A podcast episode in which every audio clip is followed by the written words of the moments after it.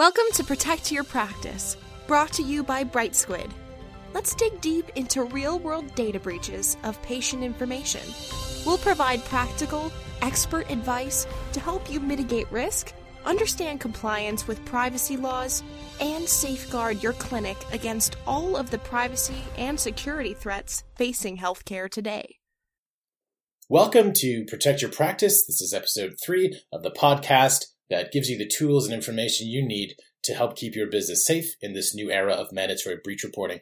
My name is Jeff McKay. I'm your host for the podcast. This week, we're going to talk about information storage. How do you keep the information that you have safe? What's your obligations? How should you be storing that information? Where should it be traveling outside the clinic? All that sort of thing. We're also going to look at the, the very public facing nature of privacy breaches now that mandatory breach reporting has come in, um, and um, the fact that privacy commissioners are posting their their breach investigation outcomes on their websites. So when people Google your clinic name, that information is going to pop up there.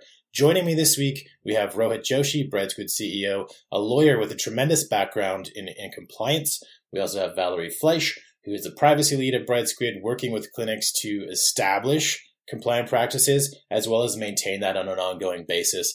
And Jen Kreiner, who writes privacy impact assessments for clinics, working closely with them to make sure that they have the right policies and procedures in place, as well as helping to conduct breach investigations as necessary when clinics call us for help with that. So excited to jump into the conversation and glad you're here with us. The first two that I want to talk about have to do with, with stolen information. So uh, we've got one where a third party was performing life insurance uh, tests and exams for, for employees, and then that person's car was broken into, and then someone stole all the information that they had, as well as some physical specimens, which is which is strange and wants that. But you know, it raises the question about what level of rigor do clinics need to have around the information that's being transported outside of their clinic, and in what situations would that even happen? I think in this specific situation, um, it, it is very good to make sure that you have some sort of a, um, a way to protect the patient information, like have back at the clinic have their name linked to a file number, but only have the file number on the vials. So that information is useless to anyone who could potentially steal it. And that's a similar thing if you want to do a patient paper chart, have it as a, you know, Uh, a number system or something like that so it is not have the patient information listed on the file day sheets is another one. Like really anything wherever you can, keep it as confidential as you can by limiting what's on there because there is a difference between identifying patient information and non-identifying patient information. So if you are transporting specimens or models or any sort of you know anything that comes from a patient you could just have an id number and then it's not identifying patient information which you know is an additional step you can take to protect it but i mean in this case you know there was an outside party involved the vendor so Rohit you know like so where does the, the liability, responsibility yeah. liability line that well yeah. in this uh, i'm hopeful that there was a information managers agreement engaged in this one because you know clearly um, uh, this was being collected by a subcontractor, and you'd want to make sure that the liability laid with the with the subcontractor. You know, the, the challenge around these specifically is that you know as you're as you're trying to attach patient names to numbers, there is an administrative burden to that, right? And so you really you have to look at what's the alternative and, and how do we lower the, the burden of that sort of practice notwithstanding the fact that you need to get this information because it always will be likely, you know, collected in the field. So you're not going to be in your office.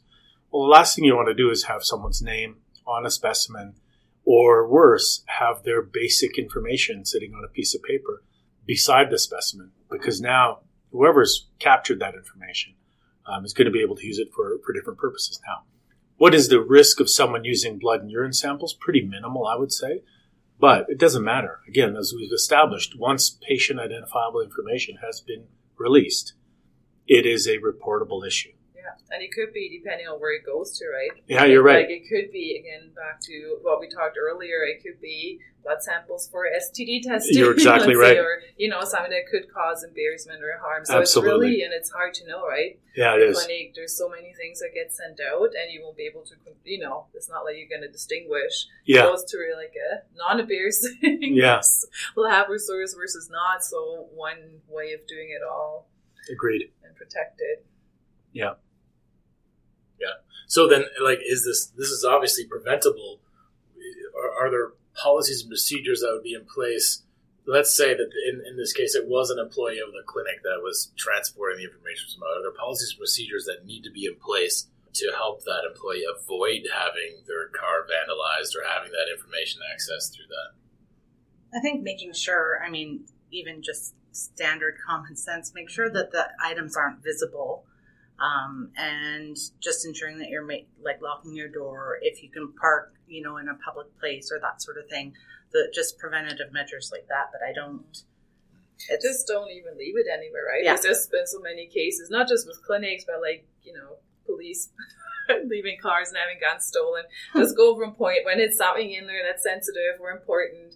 Go from point A to B. don't stop make at I think, and, and that's where my head goes. It's you know, wh- where, what is the Uh, clearly there's going to be some sort of a policy here. Mm-hmm. It's it's an employee. Drive-through. Yeah, it's, Yeah. there's an employee who's transferring information for business purposes. You have to have a policy around that because if you don't, it comes back to the clinic. Yeah. It says, well, well, what's the obligation? Well, the obligation is that the employee follows the rules. But if there are no rules, how can the employee be held re- liable for that? Right? Yeah. And so I think it comes back to what is the policy for clinic and, and the advantage of doing them in some sort of a structured way is that these things are taken care of. Someone has thought about this if it's not the clinic owner, for example. Right. Which is where we end up doing a lot of that. Yeah, that- for yeah, we- yeah. right? Well, and, and I mean, that's all we think about. I'm going to stop my blood sample from being stolen in a car. so so like the, the next example then is it, it ties in but it's not about point a to point b it's about information um, that was stored in a, in a tote bag containing patient documents that somebody left in their garage for months and then one day left their garage door open and it went missing so uh, I've got a variation on this one, Jeff. Yeah. And this was another breach that I saw in the U.S., which was um, a retiring uh, doctor was um, going to sell his home. And in the sale of the home, they found crates and crates of old patient files that clearly the doctor had run out of room in his office for. So he just brought them home. And they were in the garage. And in the sale of the home, they actually found all of these documents he left them there He left them there, yeah, because they were junk. yeah. To him, they were junk, right? Right. Yeah, yeah, yeah. So then what's like, how, what are the rules? Like, there are rules around, like, how patient, Patient information storage, has be yeah. stored. Yeah. How, what are they? well, it has to be secure first of all. Um, Not just in your code. No, and, and that's the thing is that like I've I, I've had clinics before that do store patient information in their garage, and to me, I look at it as a not secure way of storing information. Um, lock and key, video surveillance; those are secure ways of storing you know information. Or scan it into your um, electronic medical system and destroy it. I mean, though that's really the Destroy the paper copy. paper Yeah. copy. Keep the scan. Yeah. yeah, totally. But I, you know, it's just to me, it's not. If I, I my garage door's been left open when I come home, Yeah. how do you ensure that that doesn't Yeah. happen? It's And a mistake. It's an accident. and you don't need to. I think one thing that I hear a lot from clinics is, or you know, people in general, they like I don't know if it's a hoarding thing, but people don't. They feel like it's a chart. We can't ever get rid of it, which is untrue. Yeah. There So what is, other you rules know- are on that then? Like, So there is retention guidelines. So each professional association, be it the you know dental college or the College of Physicians and Surgeons of Alberta, whatever will apply to you. Each college and association has specific guidelines. So you just need to familiarize yourself with those. You don't need to keep, and we see this a lot where people, you know, we have a little questionnaire mm-hmm. to see what people are doing, and they'll say stored indefinitely. And that's, you know, and it's probably done with a good intent because they feel like, oh, it's like patent shores, you know, what if I destroy them and I can't recoup, like, you know. So I think people are like worried about that, but you don't have to store them indefinitely. but it's liability, right? Really, like you're keeping documents beyond your Yeah, own. it's it's it increases your liability with every record. Yeah. Right. I mean, if those if that information is electronic, and uh, you haven't been dealing with this patient for over ten years, and I, come across this in clinics, we had just as an example, we had one dentist that we worked with had forty three thousand patients in their database because he had bought four practices. The sole practitioner forty three thousand, and and my jaw dropped because this is a huge liability issue. Multiply 45,000 times a breach, and the, the expected cost of a breach per record is $400. Well, do that multiplication. from That's that, that's what it takes to recover from a breach per record. times forty. For, yeah, for, he was he was going to be bankrupt, Yeah. and so my advice to him was get rid of that old stuff. They're not patients that are going to come back to you after ten years. Do Anyways. that securely do too, though. But yeah, yeah, That's yeah, you yeah, that opens a that's right. other Don't print them out and throw them in the garbage don't bin. Just, yeah. yeah, don't, yeah. exactly. Because yeah, we've So, had cases like that. we too, have right? had like cases like that. recycling bit, like that's Yeah. not even like destruction, and you can destroy, but that has to be done securely, or using a vendor, or you know, doing it by staff, has following a certain procedure. Disposal, right? The shredding Yeah, company. the That disposal. shreddings, yeah, yeah. yeah. I should mention that there are safe storage companies, Mhm, there and so you know if you don't, if you do feel the need to store these things, you've run out of space in your office. There are secure storage locations that you can have that'll sign these agreements for information management.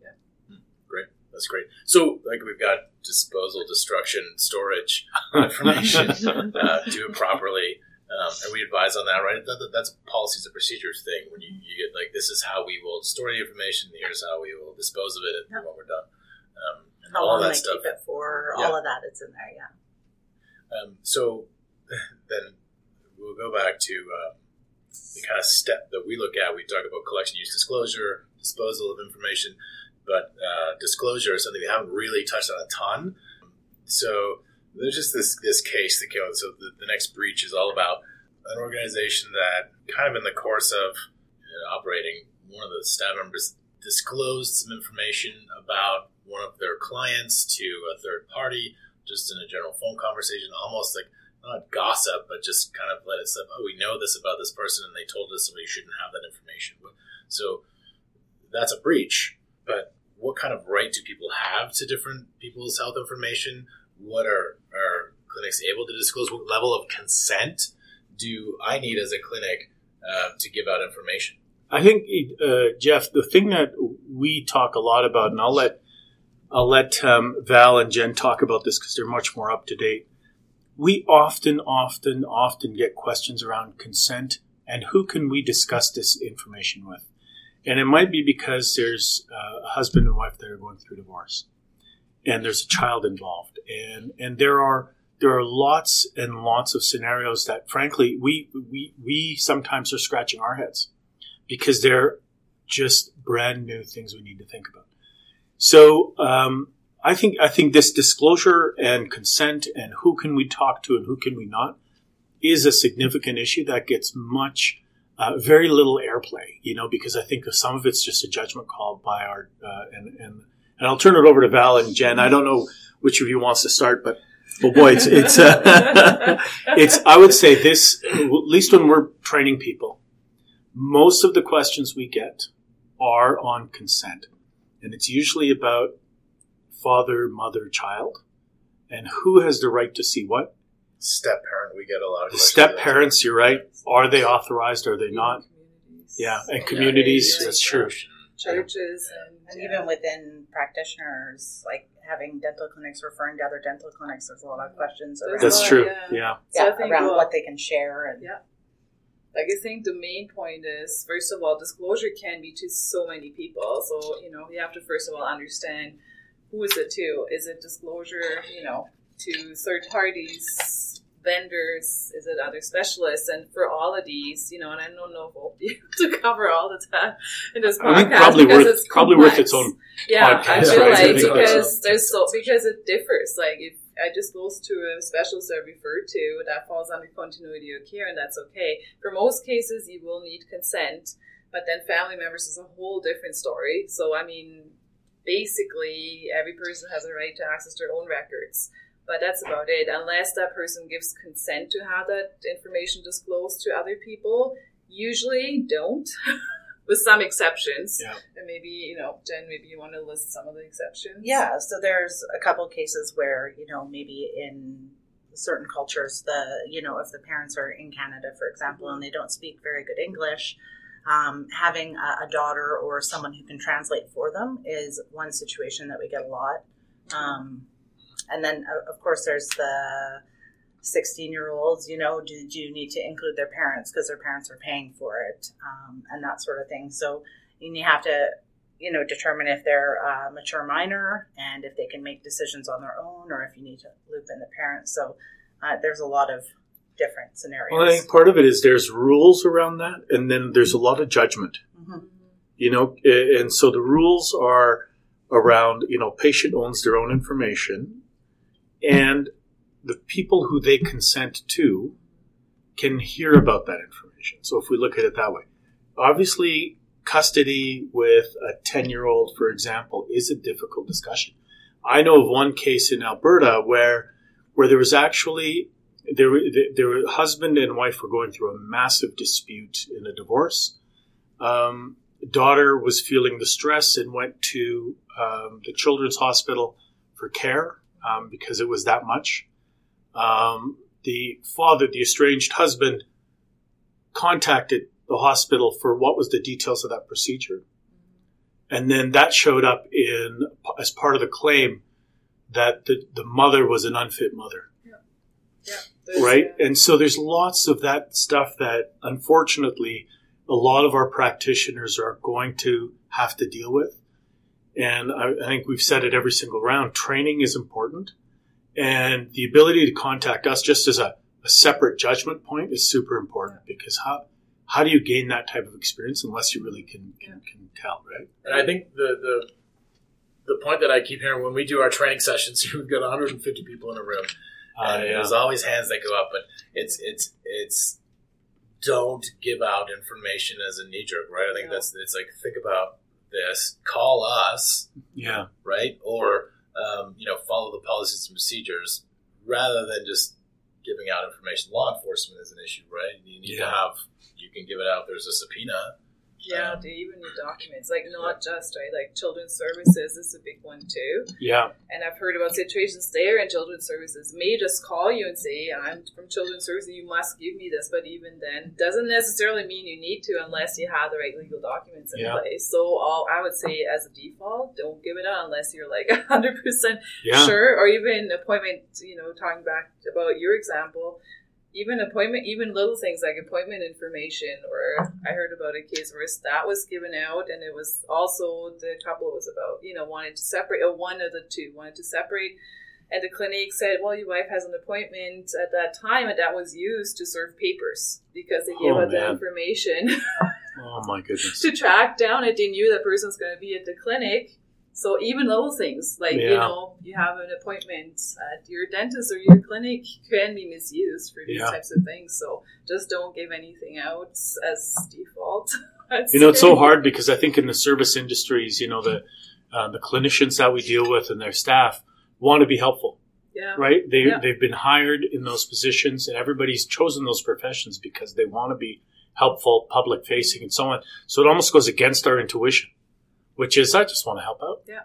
Here, you know, next Thursday on two p.m. is when Yeah. they're here. Yeah, but your obligation is to that patient and Exactly. keep And, them- yeah. yeah. Great. I mean, the, the- and I think this is a really Endless, important discussion. yeah. The consent discussion, like you said, comes up a lot for us. And, uh, you know, I, I'm glad we had a chance to talk about it with this case. And um, again, all these cases come from the OIPC for the most part in, in Alberta and in Canada. Uh, so feel free to go dig those up, look at the cases, see what's happening. Breaches are happening all the time. There was 340 something breaches reported in Alberta in the last four months of 2018.